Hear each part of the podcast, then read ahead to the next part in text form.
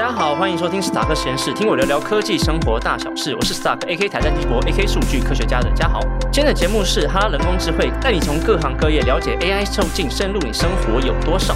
今天我们要讲的主题是写作跟科技的结合。今天请到的来宾是畅销作家、知名讲师、豹文教练欧阳立中，来到我们现场，请他自我介绍一下。Hello， 主持人好 ，Hello 嘉豪 ，Hello 各位听众朋友，大家好，我是欧阳立中。哇，今天真的是有这个荣幸来到嘉豪的节目来畅聊。哎，各位听众朋友知道我跟嘉豪的关系吗？他们应该不知道。他们不知道，我可以讲吗？可以。好，我跟嘉豪是高中同学，高一同学。对，没错。对，然后我们刚刚还稍微小聊了一下，你知道，就是我觉得我们看彼此可能都会有点意外。是他看我比较意外，因为他比较意外，因为为什么我这边偷爆嘉豪的料好不好？哎，可是我觉得听众朋友常听你节目，应该也知道你的风格嘛。不一定。那我偷爆料，其实我跟嘉豪是高一同学，然后我们是在成功高中，是，然后其实我们那一届感情非常好，是，然后我那时候嘉豪给我的印象哈，各位我就用4个字来形容，就是罐头笑声。然后为什么啊？因为他就是大家一群人在一起，然后如果怎么，反正随时都会有嘉豪的罐头笑声出现。只要嘉豪的这个罐头笑声一出现，我们所有人都会跟着笑。所以哪里有嘉豪，哪边就充满很欢笑的感觉。说实在，我们真的是这样子多久？10几年来第一次碰面。我今天看到嘉豪，发现完全不一样。因为上次我们交流之后，有稍微更新一下彼此的近况，我才发现哇，原来嘉豪一路念台大电机，然后后来在台积电工作，后来又自己出来创业。哇哩嘞，跟我高一的那个形象完全不一样，好不好？所以简单跟大家叙旧，那跟大家分享一下。大家好，我是欧阳立中。那我本来是个高中老师，后来因为太不务正业，开始写作，然后开始演讲，然后后来呢，我担任10年的教师之后，决定出来闯一闯，因为人生有限嘛，你要玩出无限。所以后来我就开始算是艺人公司吧，所以近几年就是身兼作家、讲师还有主持人。好，那我也做一个 Podcast 节目叫做 Live 不下课。今天很开心有这机会来跟嘉豪在节目上彼此交流。好，谢谢你的介绍。你有知道我的节目在干嘛的吗？因为我是科技跟生活的结合，所以我就直接开门见山问一下，是因为欧阳老师在写作上的成就其实蛮显著的，有很多贡献在这边。那科技上写作的部分，你觉得未来的影响到底会有多剧烈，或者是说现在的进行是到哪里了？哎，你真的很硬派呢。怎么了？我忘了跟你讲，我对科技一窍不通。没有，我觉得就是你看到的东西就好了。因为很多人会说，哎，以后人工智慧取代作家、取代新闻记者、文字工作者，所以大家可能会对这些东西有一点兴趣。对，我想你多多少少，就算自己有可能没用过，也可能有用过，可以跟观众朋友分享。当然可以啊。那我就我旁边身边人观察嘛，因为我常常也 follow 到蛮多人的，我发现的确啊，前一阵子不是说现在光靠 AI 已经可以画出还不错的画，对，我之前有讲，甚至对啊，就可能是听你节目讲的，是，不知不觉要听你节目，是对，然后后来又说什么 AI 也可以写出不错的小说，甚至现在已经有软体是你可以直接输入一些关键字词，它就可以组成一些文章，是因为我有朋友就这么做，我觉得这有点像什么？这有点像是开电动车，是以我的浅见是这样，就电动车你真的敢完全不握把手、不握方向盘让电动车开吗？不太敢。所以通常电动车它那个应该叫做一个辅助系统啦，是对不对？好，就是可以帮助你哈，要倒退的时候或怎么样可以侦测一下，但是还是要靠你手动。我觉得目前的这个 AI 或者未来趋势可能比较像是一种辅助，它可以帮助我们这个写作者更快速去收集好资料，或是先做一些简单的一个架构。但是我觉得作家这个地位仍然是无可取代的。是我当然要这么说，因为我是作家，是不然就没工作，不然我要喝西北风了。哎，所以我觉得未来作家可能会更轻松，因为已经都帮你收集好素材。那我们作家拥有的优势是什么？就是很多这种隐喻的能力、架桥的能力，或者是这个话中有话的能力。我觉得这样的一个优势是还在的。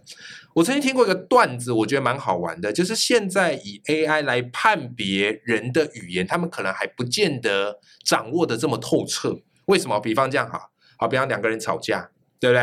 好，然后就是一个人，好，假设嘉豪你欠我钱，是啊，你欠我500块，是有没有？然后我就跟你要讨这500块，然后你很不爽，你就觉得我们同学一场，连500块要跟我斤斤计较，然后于是呢，你后来就很不爽的把这500块丢给我，并且跟我讲了一句：“欧阳 ，take it back 有啊假 ，OK， 翻译一下就是台语。”就是拿去吃嘛，拿去吃药，对不对啊？但是你把这一句话给 AI 翻，就是让 AI 感受一下这句话是什么意思。好 ，A。就是欧阳生病了，嘉豪心疼他，希望他拿钱去买药吃。B 嘉豪超级不爽，好，所以用这样的方式等于是吐槽欧阳。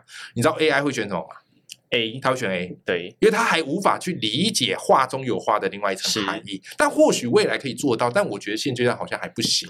我必须先讲一下，因为你前面讲中文，后面讲台语，对，光 AI 这两个就会有问题。真的吗？什么意思？你玩 Siri 的话，中文跟英文它是没有办法同时辨别的。哦，是哦。对，所以你中文跟国语跟台语，它没有办法同时辨别，它要切换系统。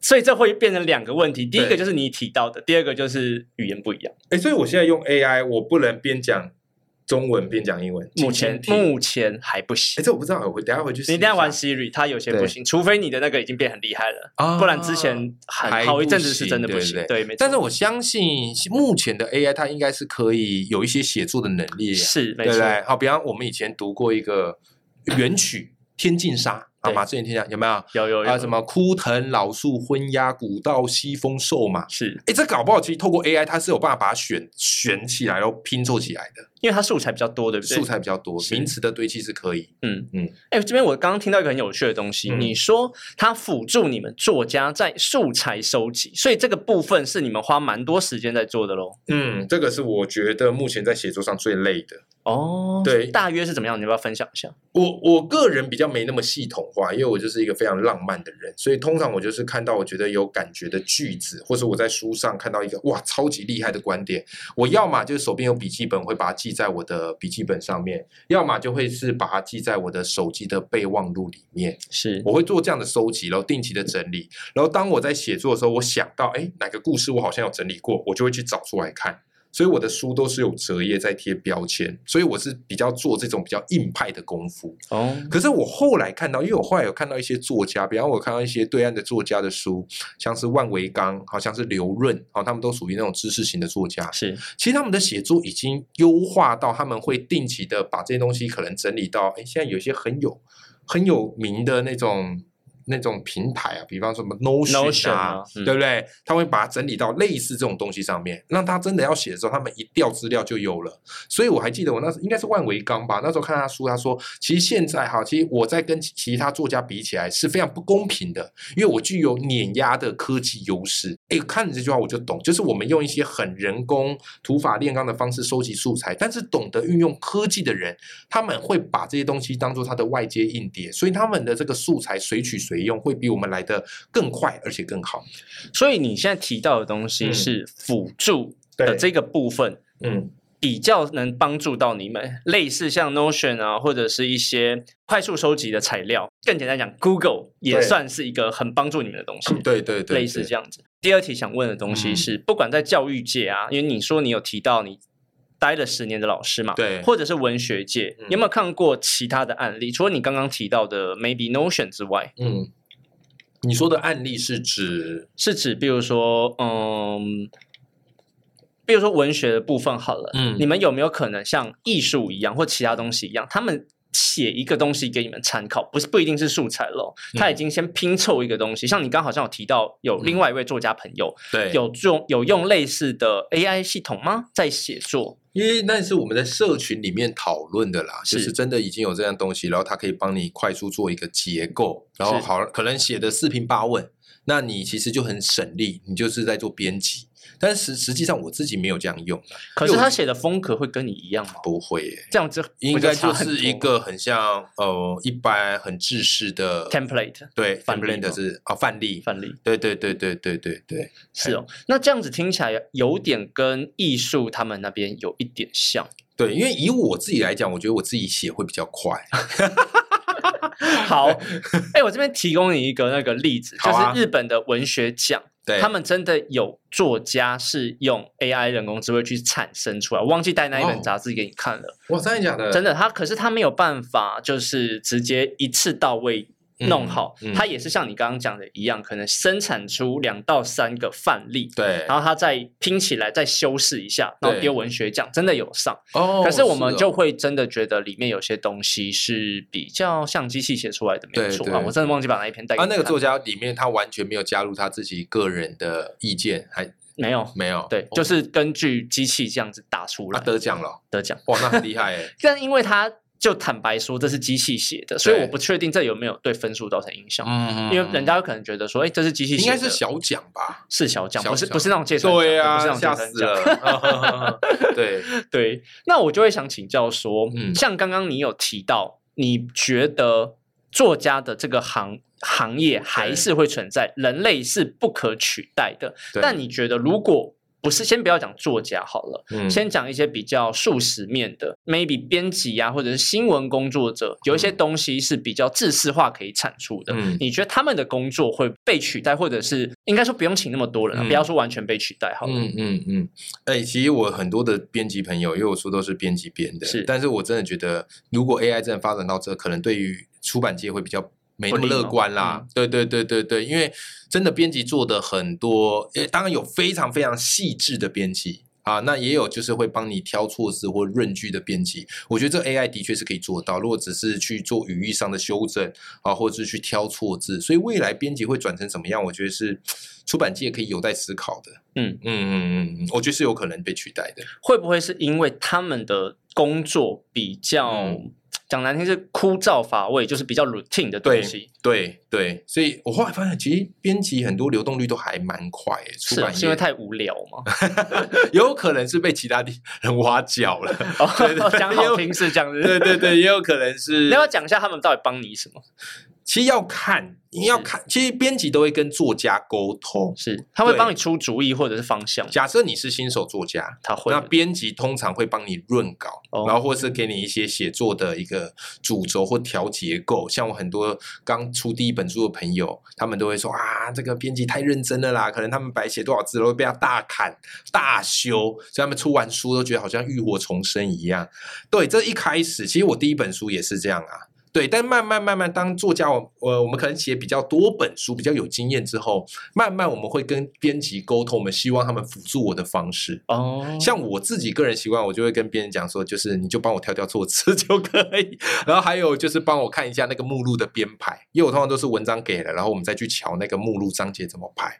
但至于整个文章的风格或是用字遣词，我比较希望用我这边的方式，因为我的写作风格是比较口语化的。虽然我以前念的是国文系，我以前写文章都是那种非常该怎么讲，非常很文学奖型的文章，是会让人看不懂吗？会让人看不懂，但是我们引以为傲。我们会觉得，哎呀，我们在这个字词里面藏了很多的密码，藏了很多的意象，藏了很多的典故。我们就是要看你是不是我知音。如果你不是我知音，哎呀，你们这些俗人不看我文章也罢。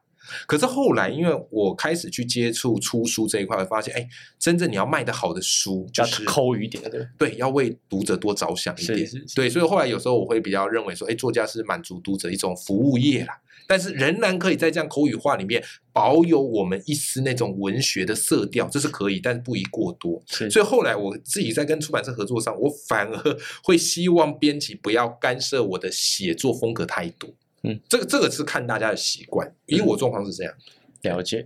那这样子听起来，编辑如果要去修作家的东西，或者是改架构的话，看起来机器人好像还没有办法做到这么精确，因为太主观了。对，每一个编辑都有自己主观的东西。没错没错。但如果像你已经很能手了，已经是老手，机器人也许就可以直接帮你取代掉这些事情。没错。所以这好像不完全一定啦，不完全一定。对。那排版那些东西呢？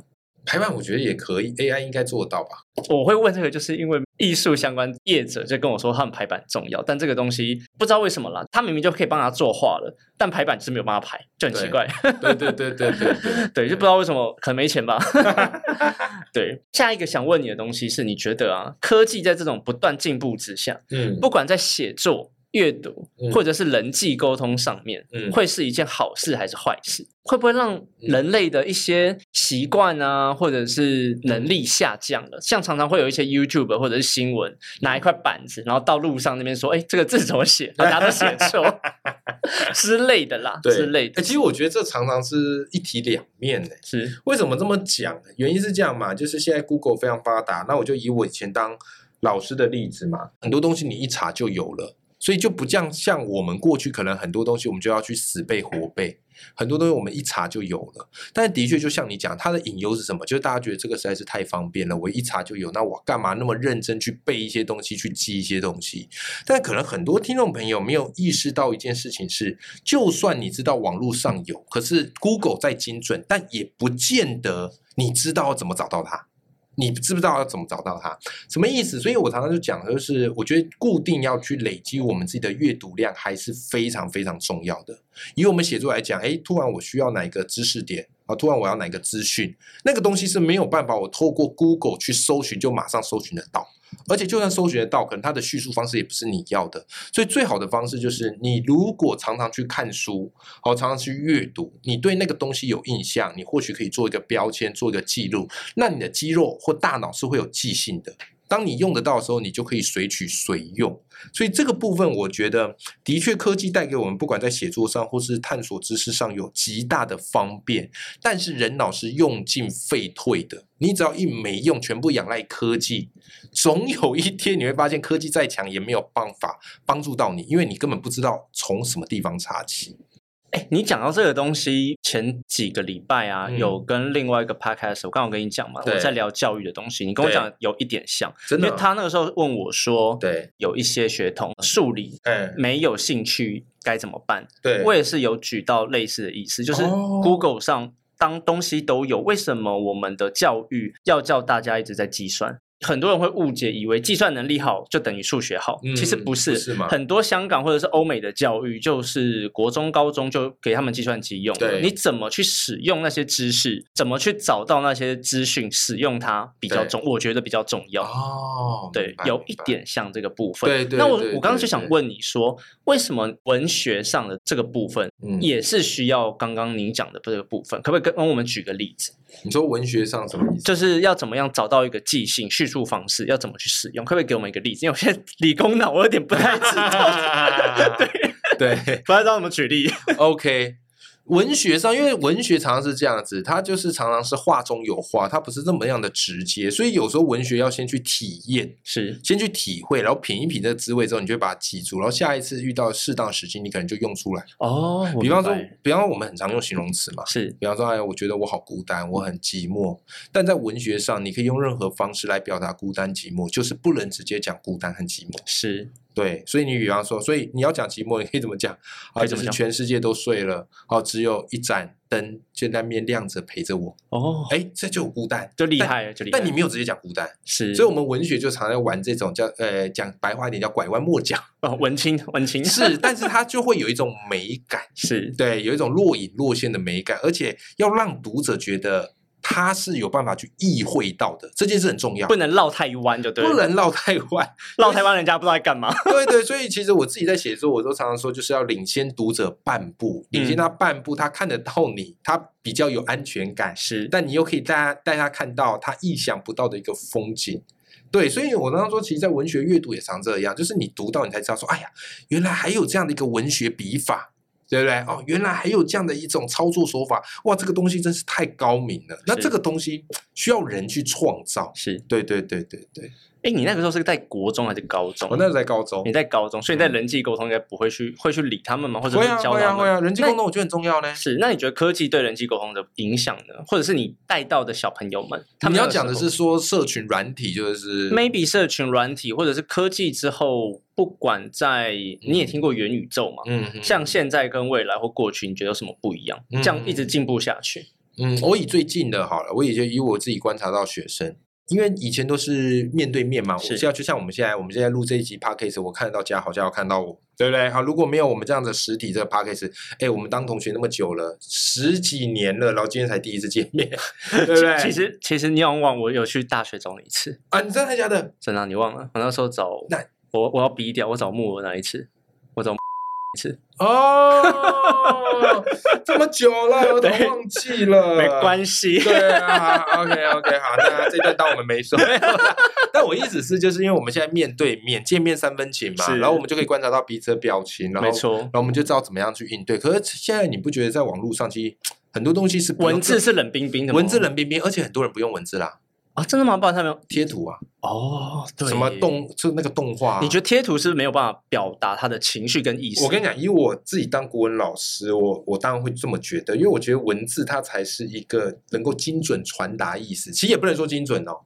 因为以道家的说法来说，很多东西它是不可能精准传达的，是言有尽而意无穷嘛，是对不对？但文字已经是相对好的一个媒介表达方式嘛。但当如果今天是都是用贴图的话，很多时候你很难去揣测对方的真实意思。那文字可以多比较多转换。那常用贴图习惯，你会发现现在可能。我比较担心啦，就是人与人之间的沟通方式不像过去，你得去考虑对方那么多。对，很多东西现在就变成我们自己在乱猜，然后或者是我觉得那个沟通就会比较下降，比较式微。嗯，那你会怎么建议大家？是不要用吗？还是会补充？也没有不要用啦，多补充一些文字叙述。对，我觉得还是要多去看一些文字上的东西。那你觉得文字上？应该说用语言直接讲出来，就像我们现在面对面用讲的、比较好呢，还是用文字去表达，还是两个辅助？要看状况，要看状况。对对对，因为有时候讲能够直接电话讲是最好，可是电话讲就很吃你的脑的反应，没错，对不对？对啊，比方说啊，假设啊你邀请我来上节目好了，你直接电话讲，哎呀可能会不知道该怎么讲。对不对？可是你透过文字，它是可以经历的私密之后再写出来，我觉得那个东西会比较完整一点点。但是用电话讲也是不可取代，或直接讲又是不可取代。为什么？因为它代表你的一个诚意，有温度了，有温度。你用文字讲终究还是会隔一层，但用电话讲就展现出你这个人的一个热切。可会不会有人文字不思考就直接打？当然有可能啊，这我们就无能为力了，只能说 God bless you， 祝福他。那我想问你一个东西是，因为我也在无界所，我刚刚有讲嘛，我在一个实验教育机构里面待了蛮久，3-4年的状况。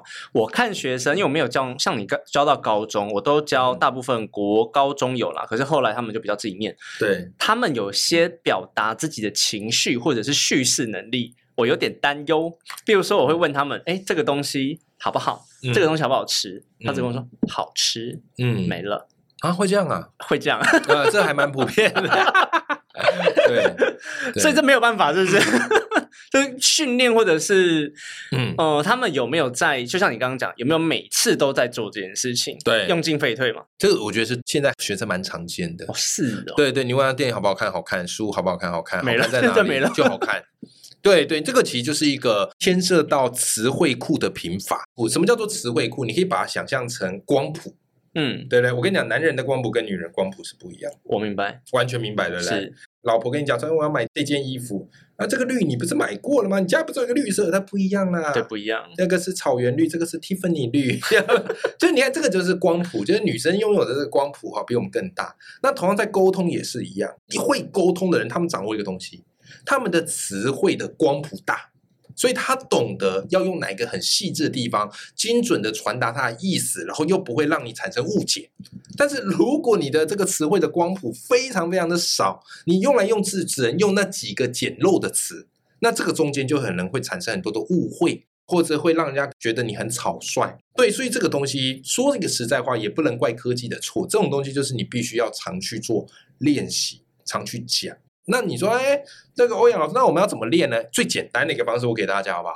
好，比方说，有时候你可能写 email 好了，或是有时候你网络发文章好了，或是你给人家留言好了，对不对？这个大家都很常见嘛，社群软体都会用嘛。没错，我自己会刻意给自己一个训练，就是我尽量不要回贴图哦，除非我们那个对话串已经很长，我要收尾了。通常我贴图就代表我要收尾，我没有再延续这话题。是，不然的话我通常会中间不会用任何贴图表现，不太会。然后我通常会去讲一个比较完整的句子。这个原因是什么？就不要让自己与文字的思维断掉啊。讲好听一点是这样啦，这样。那我再讲白话一点，就是展现说，我对你的留言的回复我很有诚意哦。对，所以粉丝通常给我留言嘛，我都会多打一些字。是，但这也导致我一个困扰，东西太多吗？不是，就是我每次回留言都有点懒，因为我都要写比较多，然后所以有时候我会回比较慢。了解。但我觉得这个就是一个对自己表达能力的训练，你不用说什么一定要上台演讲，因为不是每个人都有天分上台演讲，但你可以透过你平常在回人家社群软体多打一些话嘛，或是有些朋友很喜欢分享别人的文章，对不对？脸书上分享别人文章，对啊，那脸书有直接分享，也有一些打字分享。你可以多打一些字来跟人家讲说，哎，这篇文章大概。所以他不用去看更多人家写的东西，你觉得只要他认真的去写，这个能力就会增长。我觉得不行，我觉得不行，这也不行。杜甫讲过一句话嘛，诗圣杜甫，他说：“读书破万卷，下笔如有神。”是，就是还是要看你对你输出的那些城堡，是因为你之前输入的那些砖而来的。所以，当你输出的东西。输入的东西不够，你输出的东西就一定会贫乏啊！我下面回来讲一下科技好了。好啊，从你的角度出发，假设你现在天马行空的想象，对，许愿跟科技人许愿、啊，或跟马斯克许愿，好了，随便，你会想要科技怎么去帮助你们这个领域？写作吗？不管，就是写作或教育上都可以，或各许一个。我最想要就是有那种，因为我们在写作的时候最怕就是没有案例。是跟一些数据是对，那通常我们在用之前实际上都没问题，所以我最希望有一个科技就是我可直接好，假设我今天要写一篇讨论沟通的文章好了 ，OK 好，然后我就很想说，哎 AI 给我一个沟通失败的案例，或是 AI 给我一个好假设马斯克沟通成功的方法，哎，然后马上就有，但虽然好像 Google 感觉就可以做得到了。但是他的资讯是比较碎片化，他的资讯比较碎片。对，那我就希望，哎，有没有这样的一个科技，可以我要什么样的素材，然后他就会完整的提供给我一段，然后我就可以直接拿来用。我以为你们现在的能力，如果用 Google 就可以帮助你们到这一块，我以为可以，所以还不够吗？我觉得好像可以再更精确。对。他现在是怎么对你们来说？你怎么觉得怎么样不好？也没有不好啦，但是可能就是你要再花一些时间，叫出来了，你可能还要花一些时间去筛选哪些对你比较合用。虽然透过演算法比较好的会出现在第一页嘛，是，对，但有时候觉得哎，这不是我要的，又很微妙，就是我不知道怎么样去下那个关键词，可以更精准找到我要的那个素材。这个真的很难欸。或有些东西其实我依稀片段在脑海里，然后过去我好像看了一个什么样实验案例，可是我有点忘了，但是我又叙述的不完全，有点片片段段的。但是我假如输入 Google， 我不知道我要怎么输。可是这样子，如果你刚许愿那个东西也不知道怎么许，懂吧？还是要有一根天线直接插到一个电脑。对，把直接伸出来。我这样的要求不会太过分了。我不知道，但我想说，你们科技就是这个阿拉丁神灯嘛，是，反正我先许了愿再说。对啊，说不定50年后可以嘛。我觉得可以啦，我觉得可以，它感觉不是很难的东西。我这样突然想到一个东西是，因为刚刚讲天马行空，我们也提到了一点点元宇宙。你觉得如果到另外一个世界，大家还会使用文字去表达那些东西啊？你应该元宇宙不用解释了嘛，因为大家就像一级玩家那样嘛，对，他已经跑到另外一个世界进行类似现实世界的一个互动。那这个时候你觉得文字或者是一些东西，作家能在里面扮演什么角色？我觉得还是需要呢。你觉得还是需要？因为以一级玩家来看，他们就算来到另外一个时空，只是他身体不在那边啊，他还是要看。但基本上他们还是要看东西啊，然后要解任务啊，然后甚至那个主角不是还跑到那个图书馆去那边找资料，为了要推敲出他的线索嘛，创办人留下的线索啊。对，还是要看书嘛。所以即便我们来到元宇宙，我们还是透过文字的这个符号媒介在做沟通啊。真的，只是差别在我们人不用到那边啊，是，然后我们那个空间是无限延伸的啊。对，所以我觉得真的在文字阅读的表达力上面很重要，这个很难被取代啦，真的很重要。对，科技像不断的演进之下，蛮多人忽略自己的软实力，或者是去培养自己软实力的部分。尤其听我节目的观众，大部分有可能是理工科系。对，那像文字写作啊，或者是沟通这一块，像我们刚刚前面其实多多少少都有提到了。对，你有什么建议可以提供给大家去培养，或者是去重新重视这个部分？培养自己软实力是不是？对，这种软实力我们好，我觉得这个东西可以透过几个啦，我自己的习惯跟大家分享一下啦，就是一定要保持自己对于阅读的饥渴，是，这件事非常非常重要啊，因为现在我发现很多人不太阅读了。真的，我自己当作家嘉豪，我跟你分享一个之前跟人家聊天得来的一个数据，是我之前跟一个资深作家聊天啊，然后他就跟我讲说，哎呀，你们这一代当作家特别辛苦。我说，哎，前辈怎么说？他跟我说，在我们那个年代哦，我们出书的手刷5万本。嘉豪，你知道我们现在作家大概出书手刷是几本吗？3000吗？哎，你很厉害，你出过书对不对？还没。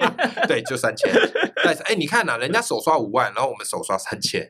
所以真的差非常多，真的差非常多。而且现在这个什么影音那么发达，所以阅读越来越少人在做这件事。但我觉得要累积自己软实力的方式，就是还是要保持对于阅读的这个渴望、嗯、没错没错。你说哎，老师那我要怎么样这个让自己维持这个阅读的渴望？很简单，不是逼自己每天一定要读1个小时，而是先逼自己每天从读5分钟开始。你在读5分钟的时候，你完全不会有负担，不会有压力。5分钟时间一到，你会觉得哎呦还有点不够，但是你要把它按捺下来，然后逐次的累积，这件事情很重要。然后另外一件事情啊，就是要多去养成你读到东西跟人家分享的习惯。嗯，你写下来也好啊，或者是你说书也好，就是不管写还是说，你一定要去讲。为什么呢？因为这个东西叫费曼法则嘛。对不对？好，当那个什么费曼就讲嘛，啊，就是怎么样把一个东西学得更好。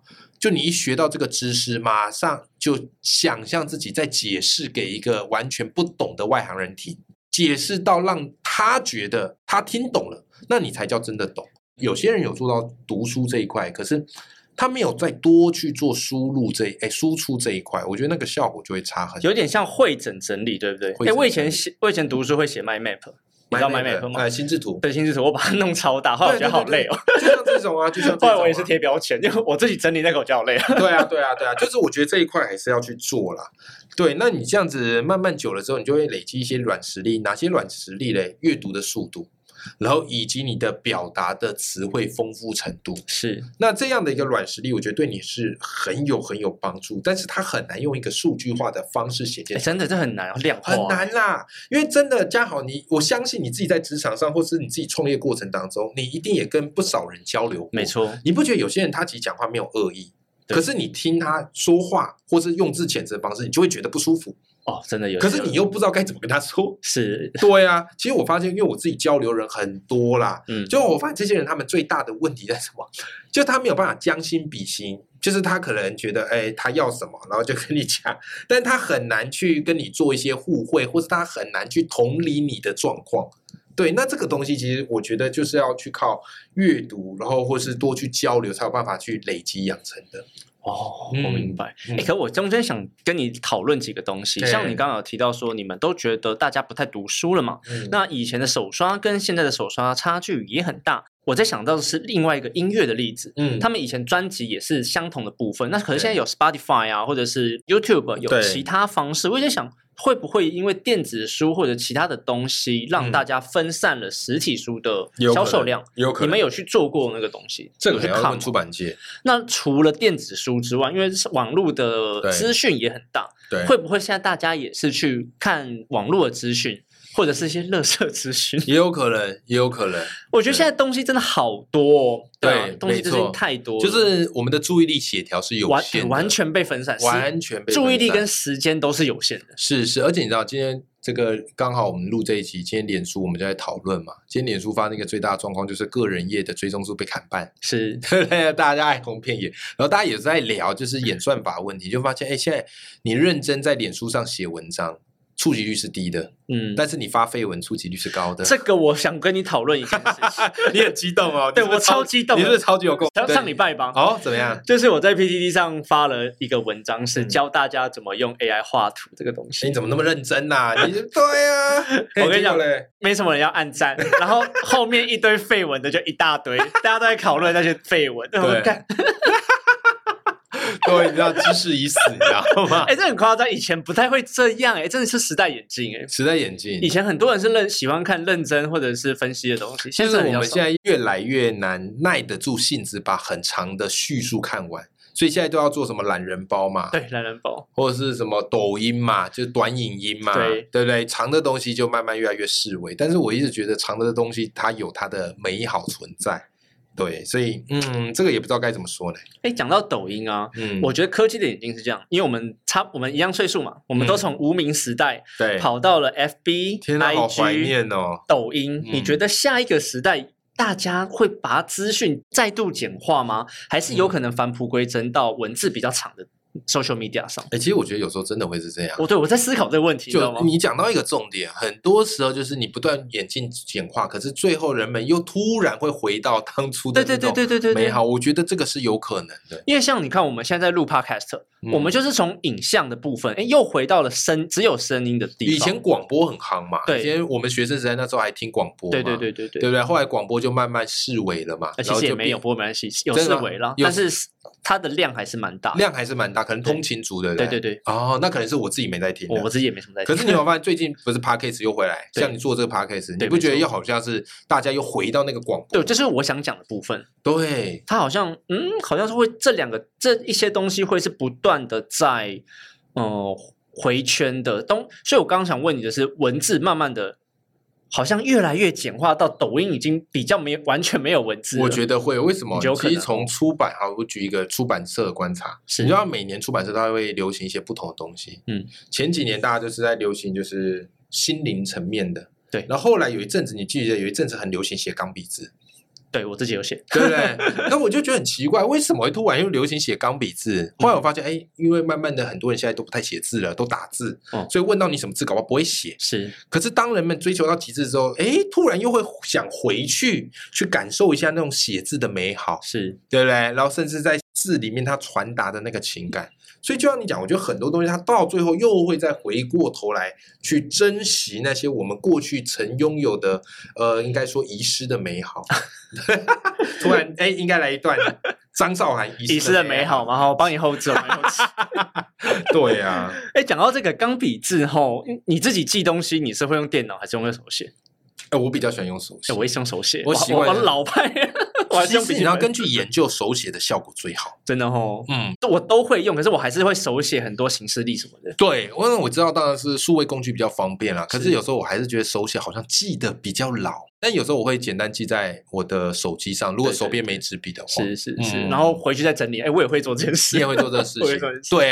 对。最后有一个小东西问你说，有没有什么东西想要分享给大家？教学经验、出版啊，或者作家的经验，比较有趣的东西。比较有趣的对，有趣的东西，你是说技巧吗？还是说什么课程，或者是故事或经验都可以？那我就跟大家分享，因为我自己本身是作家啦，是对。那我今天也很开心，能够嘉豪来邀请我，然后来上节目，我们就去聊一聊。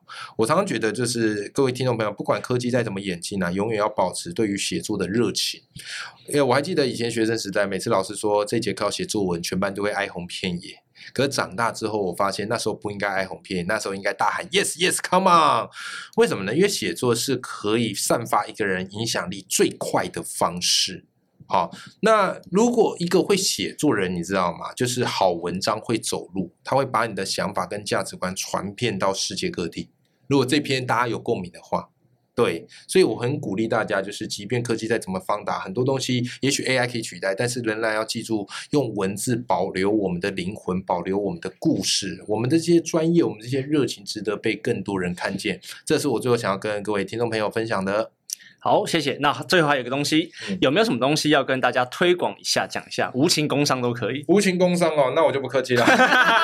请大家支持这个嘉豪的节目。不讲自己的吗？